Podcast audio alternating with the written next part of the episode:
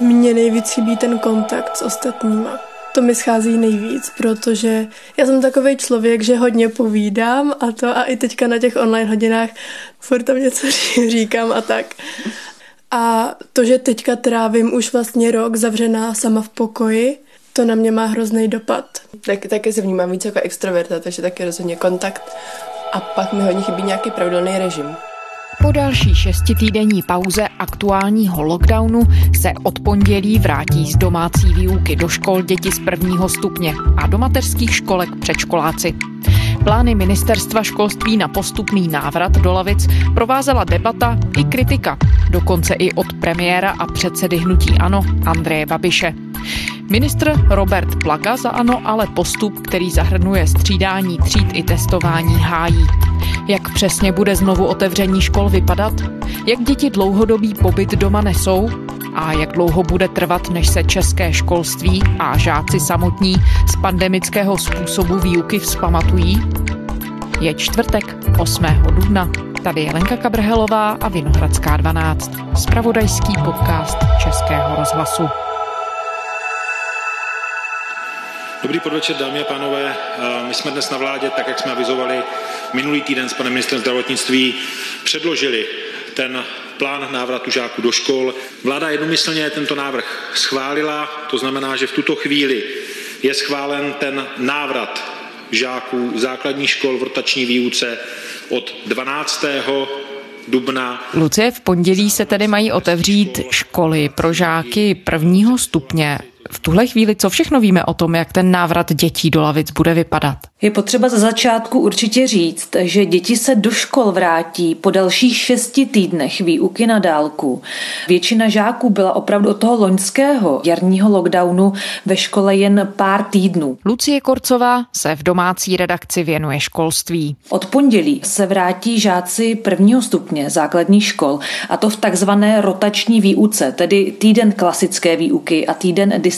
A v tomhle systému, v tomto režimu se budou ty třídy střídat, tak aby vždycky byla ve škole pouze polovina toho prvního stupně a zamezilo se tak tomu případnému šíření nákazy. Otevřou se také mateřské školy, ale tam se vrátí pouze předškoláci. To, co jste nyní slyšeli, není rozvolněním v tom pravém slova smyslu, je to snaha o to splnit slib.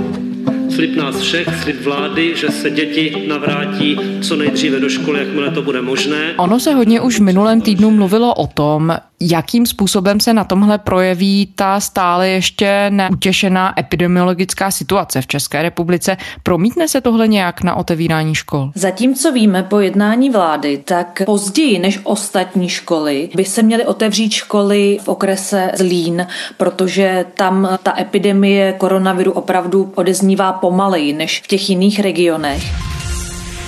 Ve Zlínském kraji se kvůli epidemické situaci zatím školy zřejmě neotevřou. Doporučil to odcházející ministr zdravotnictví Jan Blatný za ANO. Těch údajů, které máme, se zdá, že za ten týden už to bude bezpečné a nyní by si lidé ve Zlínském kraji zbytečně mohli přivodit komplikace. O tom dalším postupu, kde případně se školy otevřou a kde se neotevřou, bude určitě jednat ministr zdravotnictví s ministrem školství. Oba uvedli, že školy by se nemusely otevřít v okresech, které by mělo reprodukční číslo vyšší než jedna. Já připomenu, že to je takový ten známý údaj, který uvádí průměrný počet dalších lidí, který se za jeden reprodukční cyklus nakazí od jednoho pozitivně testovaného. Podmínkou pro návrat dětí do škol je pravidelné testování. To je také věc, o které se v uplynulých týdnech hodně mluvilo. Vysvětlilo tedy teď ministerstvo, jak to všechno bude probíhat, jak často se bude testovat a tak dále. Ano, testovat by se mělo dvakrát týdně, v pondělí a ve čtvrtek. Půjde o neinvazivní testování z přední části nosu. Já si myslím, že většina rodičů to opravdu uvítá, protože když jsem měla možnost s některými točit, tak většinou se shodovali v tom, že u těch malých dětí se opravdu obávají takových těch výtěrů ze zadní části nosu, které je nepříjemné i pro dospělého, natož pro ty malé děti, které by tomu měly být vystavovány dvakrát týdně. Takže skutečně půjde o ty neinvazivní z přední části nosu. Takže Kubo, do každé nosní dírky tak dva centimetry hluboko, aby to moc nebolelo někam na knak, jo? Tak Kuba, jedenáct let. A otoč si to tam čtyři. Kam může, kam se stočíš, tam se stočíš, jako, neboj se toho. Tak, to je příjemný. Tak teďka druhou. Do nosu, ne vedle. Dobrý, stačí Kubo asi. Stačí to do zkumosti. Pětkrát zamícháme. Pokud by někomu ze třídy vyšel tento antigenní test pozitivní, tak bude muset samozřejmě absolvovat ten přesnější P C R test. A teprve pokud ten P C R test potvrdí výsledek toho antigenního, tak by museli i jeho spolužáci podstoupit tyto testy, a to jenom ti, kteří se s ním potkali za poslední dva dny. Ta povinnost nechat se testovat bude platit také pro neočkované zaměstnance škol. Tam by měli mít výjimku pouze ti, kteří byli nakaženi v posledních devadesáti dnech. A učitelé, kteří přichází do kontaktu s dětmi opravdu pravidelně, budou ty testy muset podstoupit jednou za dva až tři dny. Možná ještě poslední, co by mohlo posluchače zajímat, je, že ten negativní test budou muset mít také účastníci přijímacích zkoušek. Ti budou muset přinést buďto doklad o absolvovaném antigenním nebo P C R testu z posledního týdne, nebo bude stačit i potvrzení o tom samoodběru absolvovaném ve škole. Lucie, ono ještě před tím rozhodnutím vlády se velmi živě debatovalo také o té rotační výuce. Objevila se kritika toho, že ji ministerstvo zavádí. Jak v tuhle chvíli rezort vysvětluje nutnost toho, že se děti mají střídat po týdnech? Podle ministerstva školství právě tato rotace sníží to riziko šíření COVID devatenáct až o osmdesát procent, a to i bez zavádění jakýchkoliv dalších opatření. Ministerstvo školství říká, že tím se umožní rychlejší návrat dětí do škol a rychleji se vrátí do školních lavic také žáci druhého stupně. Dokonce ministr školství Robert Plaga za hnutí ANO řekl, že otázka opravdu nestojí tak, jestli rotační nebo plná výuka, ale že on rozhodně prosazuje rotační anebo žádnou výuku v té současné epidemické situaci. A ty rotace jsou systém, který funguje v některých zemích, a každý z nás by si přál, a ministr školství nejvíce, aby se mohli vrátit žáci do škol bez nějakých podmínek, ale bohužel ta situace taková není. To znamená, otázka nestojí, jestli je rotační výuka nebo plná výuka, ale jestli vůbec nějaká výuka nebo rotační. Otázkou zůstává samozřejmě, jak to bude fungovat v praxi. Školy, jestli dostaly metodické pokyny, jak to mají zahájit, co se bude dít, to samozřejmě ukážou až ty následující týdny. Pravdou je, že spousta i odborníků se ale shoduje na tom, že právě tento způsob by mohl být ten správný,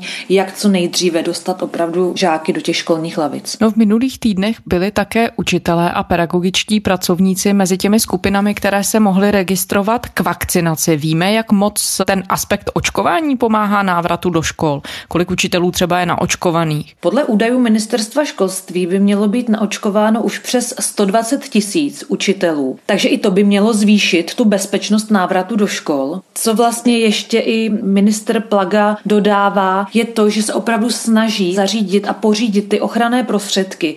Mělo by to být až dvanáct milionů kusů chirurgických roušek, nejen pro děti třeba ze sociálně slabších rodin, ale i třeba pro případy, že dítě přijde do školy a roušku se zapomene doma, tak aby mu je škola mohla poskytnout. A máme nějaký časový odhad v tuhle chvíli, kdyby se mělo rozhodnout o výuce na těch dalších stupních škol, protože teď se tedy bavíme o prvním stupni. Podle těch předběžných rozhodnutí nebo podle těch předběžných zpráv, které ministerstvo školství zveřejnilo, zřejmě od devatenáctého dubna by se do škol mohli vrátit studenti na praktickou výuku a do laboratoří, tedy studenti středních škol, konzervatoří, vyšších odborných škol a také posledních ročníků vysokých škol. Základní umělecké školy a jazykové školy, tak ty by se měly otevřít ve formě jeden žák na jednoho učitele, také už od dvanáctého dubna. Už jsme říkali, že dvanáctého dubna se tedy vrátí žáci prvního stupně. Žáci druhého stupně zatím zůstávají doma na té dálkové výuce. Ministerstvo ale plánuje, že by jim umožnilo dobrovolné konzultace, tak aby třeba ti žáci, kteří mají problémy s prospěchem, tak aby se mohli přímo tváří v tvář potkat se svým učitelem, probrat studium, probrat, co jim dělá problémy, a ty skupinky by měly mít vlastně maximálně šest studentů. Lucie, vy jste se dlouhodobě zabývala tím, jaké dopady má tohle všechno na duševní zdraví dětí. Česko, jak víme, je v Evropě naprostým rekordmanem, co se týče počtu dnů, kdy byly školy zavřené a které museli děti a dospívající studenti strávit doma na té distanční výuce.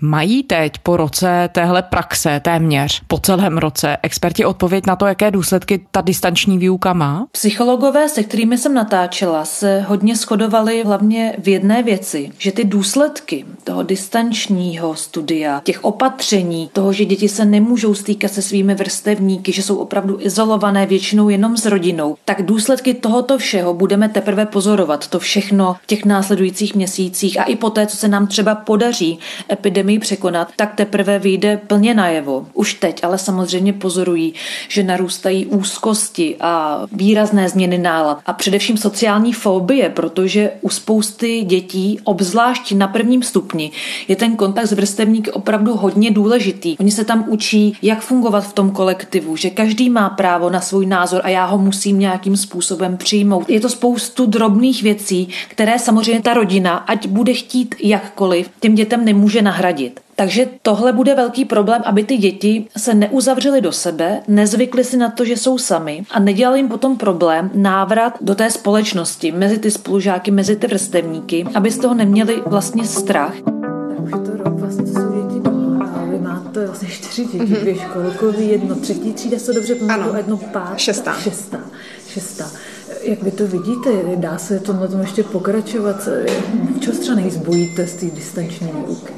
Uh, čeho se bojím úplně nejvíc asi, nejsou ty vědomosti jako takový, ale ta sociální izolace. Já jsem natáčela s jednou rodinou, s maminkou, která má čtyři děti, chlapce v šesté třídě, holčičku ve třetí a dvojčata ve školkovém věku. Právě ten chlapec, ten v tom jarním lockdownu, měl opravdu velké problémy s tou výukou. Ne, že by byl hloupý, měl předtím dobré výsledky, ale najednou prostě ta distanční forma studia mu nesedla, to taky není úplně pro každé dítě. A on začal mít pocit, že je hloupý, že nestíhá s těmi ostatními dětmi, že až se vrátí do školy, tak se mu všichni budou smát, protože bude pozadu. Pak se to ale paradoxně otočilo. On to dohnal, zvykl si na tu výuku přes počítač. Ale co mu vyhovuje a co mě děsí, je to, že um, vlastně je sám, nemusí před nikým nahlas promluvit, nemusí být s ničím konfrontovaný, což když si vezmete, že takhle to v životě nefunguje, je to, co mě doopravdy jako trápí. Co se stane, až se do té školy vrátí?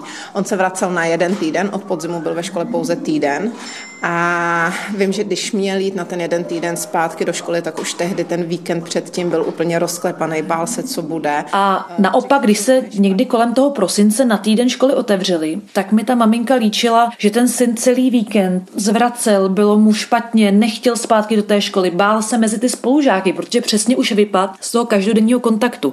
Už byl zvyklý na tu svoji bublinu, už se toho bál. A to bylo vlastně po měsíci a půl, takže co se stane, co se stane po půl roce, nemám tušení.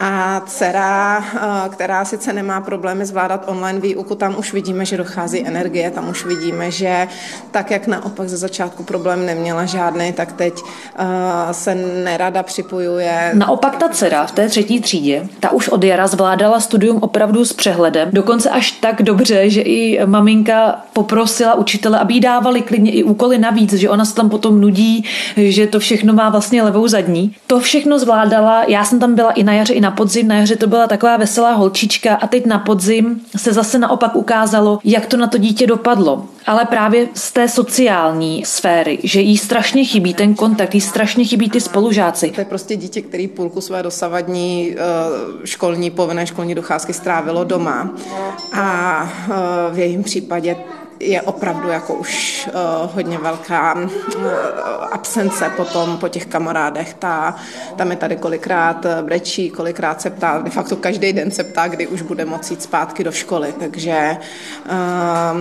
nedělám si iluze, že přestože tu školu relativně zvládá, že um, to plnohodnotně vynahradí to, by, co, co by bylo ve škole. To se... To, To prostě vůbec takhle nefunguje. Maminka samozřejmě do toho musí pracovat, ale říkala, že vlastně holčička za ní furt chodí, že dopoledne jí skončí distanční výuka a pak jde hned za ní, protože prostě potřebuje si s někým popovídat. A maminka samozřejmě na úkor práce tedy si povídá s holčičkou a pak tu práci dohání po nocích, což je taky samozřejmě šílený koloběh, protože pak je samozřejmě unavená, nemá čas na ten odpočinek a už se to všechno jako rozjíždí a nabaluje. Ale na tomhle tom příkladu jsem vlastně chtěla ukázat, že opravdu je to dítě od dítěte a vlastně teď můžeme polemizovat nad tím, co je lepší nebo co je správně. U toho chlapce bude možná problém v tom návratu. Maminka už i říkala, že už to probírá s nějakými psychoterapeuty, aby mu to usnadnili potom, až se opravdu bude muset vrátit. Psychologové i říkají, že ta pauza je opravdu hodně dlouhá, takže vůbec netuší, jak ty děti budou schopné zpátky do toho režimu najet. A naopak takové děti, jako je třeba ta holčička, tak ty už se na to opravdu těší, ale i pro ně samozřejmě to bude třeba náročné v tom, že oni se těší na tu komunikaci, ale už zase nemají zažité to, jak fungovat v té skupině. Je to opravdu dlouhá doba. Takže ta distanční výuka může mít vlastně pozitiva i negativa. Děti může přimět třeba k jisté samostatnosti, k samostatné práci, možná v nějaké formě k menšímu stresu, ale na druhou stranu potom se to odráží v tom, že ta chybějící socializace, chybějící kolektiv může vést k tomu, že se přesně tyhle věci objevují stres, nervozita. Určitě, tam je i zajímavý aspekt toho, že jsem slyšela i dva rozdílné pohledy, právě jak jste zmiňovala ten stres, tak co se toho týká a distanční výuky, protože na jednu stranu část třeba psychoterapeutů, část pedagogů, část psychologů říká, že ta distanční výuka může právě těm introvertnějším dětem víc vyhovovat, protože často můžou mít třeba i vypnutou kameru, aby měli lepší připojení. Není na ně vidět, nemusí být třeba vyvoláváni. Teď oni mají pocit, že prostě na ně není upřená ta pozornost, kterou nemají rádi a dokážou se třeba líp soustředit. Nerozptylují je tyhle ty věci, které by jim byly nepříjemné. Naopak to ale třeba funguje jinde, kde učitelé i trvají a z pochopitelných důvodů na těch zapnutých kamerách, aby viděli, že děti opravdu pracují. A tam zase naopak ty děti se furt vidí tváří v tvář. Tam mají několik okének, furt si vidí do obličejů. Ve škole by to bylo tak, že si vidí záda. Tady najednou možná ty děti mají ještě víc pocit, že jsou pod nějakým drobnohledem, ale to je spíš taková drobnost. Co vidím jako pozitivum té distanční výuky, abychom také neříkali jen ty negativa, tak jsou to samozřejmě ty počítačové dovednosti. Já mám pocit, že za ten rok už i velmi malé děti ovládají nejrůznější počítačové nástroje mnohem lépe než my dospělí. Teď jsme mluvili spíš asi o těch mladších dětech. Jak jsou na tom starší děti a dospívající mladí lidé z věkových skupin, třeba do osmnácti let, středoškoláci anebo i vysokoškoláci? Pozorují psychologové i tam nárůst těch negativních momentů, o kterých jste mluvila, deprese, úzkostné poruchy a tak dále? Národní ústav pro duševní zdraví si dělal v květnu a v listopadu loňského roku takový průzkum, z kterého psychologům vyšlo, že věková skupina osmnáct až dvacet čtyři je právě ta jedna z nejohroženějších. A k podobnému zjištění dochází i psychologové třeba v Británii nebo ve Francii. Ono to vychází z toho, že my máme pocit, že už jsou to takový mladí dospělí a že všechno vnímají lépe, dokáží si to v té hlavě srovnat, jenomže oni mají hrozně stížený ten přechod do té dospělosti. My si dnes vzpomínáme třeba na maturitní plesy, že to byl hezký večer, měli jsme hezké šaty, tancovalo se, ale už vlastně zapomínáme, jak to pro nás možná byl i důležitý milník, že teď to končí, končí to maturitním plesem, končí to maturitní zkouškou, takové to pomyslné dětství a teď už se od nás očekává větší samostatnost, budeme na vysoké školy nebo do zaměstnání, osamostatníme se od rodičů, budeme navazovat ty vztahy dlouhodobé a tak dále. A oni to teď mají vlastně mnohem stíženější, protože tyhle ty milníky sociální samozřejmě odpadávají těmi opatřeními. Zároveň dost často ti mladí lidé musí zůstávat u těch rodičů, protože pro příklad mluvila jsem se slečnou, která je dvacet let. Ona sama mi říkala, že už strašně cítí tu potřebu se osamostatnit, že vlastně z toho má opravdu špatnou náladu, je z toho smutná, protože si uvědomuje, že je furt u rodičů. Přitom už bych chtěla si zkusit žít sama. A už vážně jsem ve věku, kdy bych strašně potřebovala bydlet ve vlastním, ale teďka, že ceny bytů v Praze nebo bydlení obecně je šílený, takže aby to student utáhl ještě v téhle době. Jenže ona pracovala za barem. O tu práci samozřejmě Samozřejmě přišla, protože všechny restaurace, bary se uzavřely jako jedny z prvních. Teď nemá žádný přivýdělek, sedí doma, do toho dělá distančně vysokou školu v prvním ročníku, takže ani s těmi spolužáky se nepotkává. My jsme se nějak pomocí Facebooku dohledali a měli jsme sraz asi dvakrát. Pokaždé, když otevřeli hospody, tak jsme se sešli. Ale vlastně neznám lidi, co mě tam učí. neznám pořádně ani ty lidi, s kterými tam jsem, což potom je docela komplikovaný, člověk často potřebuje schánět nějaký materiály, zjišťovat, co na té vejšce potřebuje, co ne. Ona si mi stěžovala třeba i na ty věci, že by už ráda přesně navázala nějaký ten vztah, ale kde by vlastně měla někoho potkat, protože pro každého nejsou třeba internetové seznamky. Takže myslím, že to je velký problém u těch lidí, že oni opravdu tenhle ten přechod, končí dětství, začněte být dospělí, mají stížený. Já si třeba sama nedovedu představit, že bych nastupovala do prvního zaměstnání. Jenom bych podepsala třeba smlouvu, že bych přímo přišla do té kanceláře nebo do té firmy, ale pak už bych vlastně musela fungovat na nějakých online poradách, všechno dělat z home officeu, všechno dělat na dálku, neznat svoje kolegy, nevědět, kam se obrátit, nezažít si ten nástup, kdy mi každý nějak pomůže, něco mi ukáže.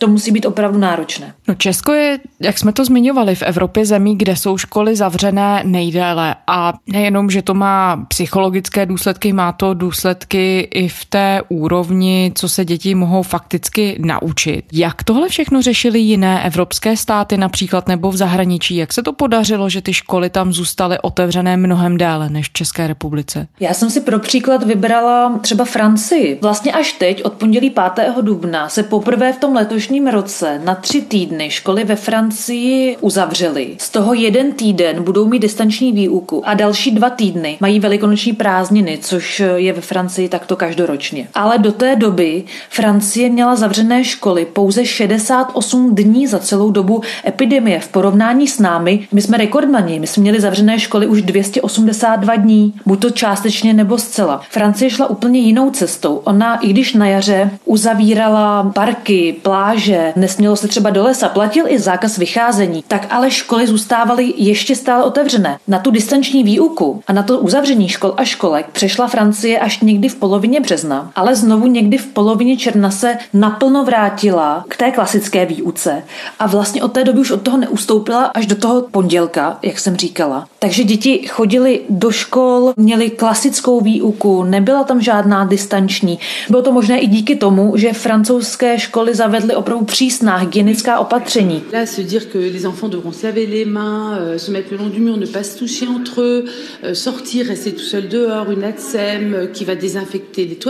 Už prvňáčci museli mít celý den roušky, museli se držet rozestupy, myli se ruce, testovalo se samozřejmě a testuje se stále. Stát do toho sype hodně peněz, ale vypadá to, že se jim to vyplácí a prezident Macron opakovaně říká, že pro něj je udržení toho vzdělávání otevřených škol prioritou. Nous pouvons nous féliciter dans notre pays d'avoir réouvert parmi les premiers nos écoles au printemps dernier, le onze mai, rappelez-vous, et de les avoir maintenues ouvertes depuis septembre dva tisíce dvacet. Že pro celou vládu je to prioritou a dokonce i podle ministra školství Jeana-Michela Blanquera by to uzavření škol mělo být opravdu to nejkrajnější řešení, protože to uzavření opravdu i podle expertů může mít naprosto katastrofální dopady. No, když zmiňujete, Lucie, ty odhady dopadů a to přesvědčení expertů, že mohou být skutečně dramatické, dokáže někdo odhadovat, jaký vliv to bude mít v tom českém kontextu, to roční uzavření škol?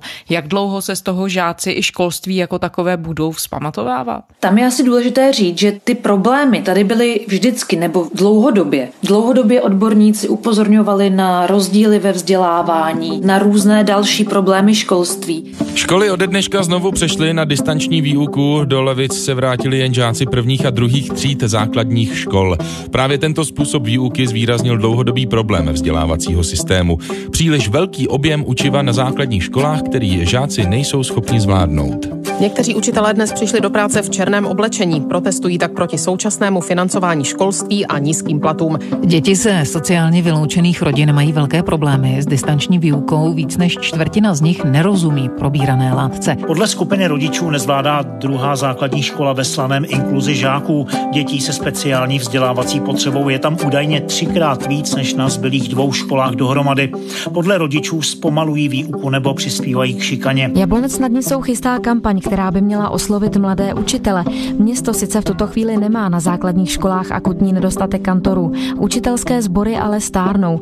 Pedagogické fakulty sice studuje v regionu dostatek lidí, mnozí ale hned po univerzitě nebo po několika letech praxe odcházejí do jiného oboru. Ale teď v té covidové době se tyto problémy prohloubily, více na ně nasvítilo, více o nich mluví, což by mohlo být i dobře, že by se do budoucna ty věci řešily, ať už jde o redukci učiva nebo o spoustu dalších věcí. Jedna z nich, která mě napadá, je, já jsem před časem točila s Člověkem v tísni o tom, jak distanční výuka dopadá na děti ze sociálně vyloučených rodin. A na jaký jsi střední? Vyšší odborná střední průmyslová škola v Děčíně. Uhum, a má tam nějaké zaměření? Uhum, stavebnictví. Stavebnictví. No a jak tě to baví? Teď sama si moc si nebyl, viď? Jako baví mě to, ale je to těžký. A tam už před covidem se nejvíc potýkali s tím, že hrozilo, že třeba v prvních ročnících děti ze sociálně slabých rodin často nedokončí studium. A teď tady koukáte na jinou školu, proč? Se tak zeptám. Na jinou školu koukáme, protože o, trenému ta distanční výuka prostě nevyhovuje a fakt to, tvrdím si říct, nezvládá. Hmm. O, nemá tu sebekázeň, aby fakt pracoval úplně sám. Takže právě dneska teď jsme řešili uh, u Rendy doma, jak vlastně budeme dál pokračovat, protože ty známky teď v pololetí nebyly úplně ideální. Hmm. Byly skoro, skoro všechny stejný. Od zera dolů prakticky. Ne, měli jedničku z tělocviku. Odchází v těch prvních ročnících, protože chtějí podpořit rodinu, chtějí pracovat. Vlastně často i rodiče mají pouze základní vzdělání, takže oni nemají ten model doma, proč by měli pokračovat dál. A tady jako jeden z mála, nebo ten hlavní motivátor ke studiu fungovala ta škola. Myslíš, že by to třeba bylo jiný, kdyby si mohl chodit přímo do té školy? Bylo by to jiný. Hodně jiný. Myslím si, že bychom to i jako zvládli, kdybychom chodili do školy. Tím, že jsme teď byli rok v distančním studiu, tak ta škola, ta její role strašně vypadla. A právě třeba u těch dětí z těch sociálně slabších rodin teď o to víc hrozí, že skutečně budou mít pouze to základní vzdělání, že tu školu vzdají v tom prvním ročníku, protože na ně ještě víc dopadá to, že neznají svoje pedagogy, neznají spolužáky, kteří by jim mohli pomoct. Doma spíš slyší, najdi si práci, pomož rodině, a je to i logické, protože pro ty rodiny to třeba teď opravdu náročné z toho finančního hlediska a ty rodiče samozřejmě nevidí ten benefit, které by to vzdělání potom do budoucna mohlo přinést. Takže ty děti opravdu odchází z těch škol. Ta čísla samozřejmě se teprve budou sbírat, teprve uvidíme, ale už teď odborníci upozorní, že třeba tato skupina dětí je opravdu hodně ohrožená tím, že budou prostě nedostudovaní. Zároveň si myslím, že hodně se i mluví o tom, jakou úroveň teď to vzdělávání má ta distanční výuka. Samozřejmě školy do toho byly hozeny. Během roku se jim podařilo najít nějaký svůj systém, nějak to uchopit. Často museli redukovat učivo, protože samozřejmě to nešlo překlopit jedna ku jedné, to, co bylo prezenčně, to, co bylo dálkově. Ale je otázkou, jak to která škola zvládla. Ty rozdíly jsou taky samozřejmě obrovské. Je to i o přístupu učitelů, o jejich schopnostech, o jejich nasazení. A teď samozřejmě chápu, že i pro učitele to těžké, ale i tohle každému učiteli může jinak vyhovovat, to, že nemá ten přímý kontakt s těmi žáky. Dokonce jsou školy, kde té online výuky, té přímé, že by spolu interagovali učitel a děti takhle přímo přes nějaké Teamsy, přes nějaký počítačový nástroj. Některé školy mají těchto online hodin opravdu strašně málo. A častokrát jsem se i setkávala s tím, že mi říkali, ať už ty studenti nebo rodiče, oni jim dostanou úkoly a my to doma musíme plnit a my jim ani s tím neumíme pomoct, protože to sami nechápeme. I když samozřejmě říkám, tohle už se potom hodně zlepšilo toho jara, ten podzim už byl lepší. Čeští politici s oblibou mluví o tom, že vzdělání je pro ně prioritou. Když se podíváme na ten přístup české vlády v pandemii, potvrdil uplynulý rok to tvrzení, že tedy vzdělání je prioritou pro českou vládu? Já se trošku bojím, že tady musím říct, že skutečně nepotvrdil, protože, jak už jsme zmiňovali, Česko je rekordmanem v uzavření škol. Ty školy byly opravdu uzavřené tři čtvrtě roku, dvě stě osmdesát dva dní, to je v porovnání právě třeba s tou Francií, kde to bylo šedesát osm dní, nebo se Španělskem, kde to bylo sto pět dní, tak je to opravdu obrovský rozdíl. Doma byly všechny děti. naprosto bez výjimky. V jednu chvíli se opravdu uzavřelo všechno. Takže to samozřejmě komplikovalo i pozici těch rodičů, na které najednou to bylo navaleno a teď suplujte přístup těch učitelů. A stát pořád nepředložil ani žádné věrohodné studie. Jestli teda skutečně se ta nákaza ve školách šíří víc nebo nešíří. Když už jsme byli u té Francie, Francouzi ti sami říkají, ve školách se nákaza rozhodně nešíří rychleji než kdekoliv jinde, proto není důvod školy uzavírat. Je to stejné jako ve fabrikách, je to stejné jako v obchodech, je to stejné jako na místech, kde se kumuluje víc lidí. Ale není to tak, že by školy byly nějakým semeništěm viru. A myslím si, že tohle i trošku způsobuje frustraci mezi rodiči, že vláda nenastínuje konkrétní ten postup v případě těch škol. Že nebylo řečeno, takhle to bude za těchto okolností, tohle proto děláme, aby co nejdříve všichni se vrátili do škol. Oni o tom rádi mluví, že to je ta priorita. Ale bohužel ty kroky mi nepřipadá, že by byly úplně tak razantní, jak by měly být. Reportérka Lucie Korcová se ve zpravodajství Českého rozhlasu věnuje školství. Lucie, děkujeme za rozhovor. Díky, naslyšenou. A to je ze čtvrteční Vinohradské dvanáct vše. Poslouchejte nás kdykoliv na serveru i rozhlas tečka cé zet, v podcastových aplikacích a také v audioaplikaci Můj rozhlas. Pište nám, naše adresa je vinohradská dvanáct zavináč rozhlas tečka cé zet. To byla Lenka Kabrhelová, těším se zítra.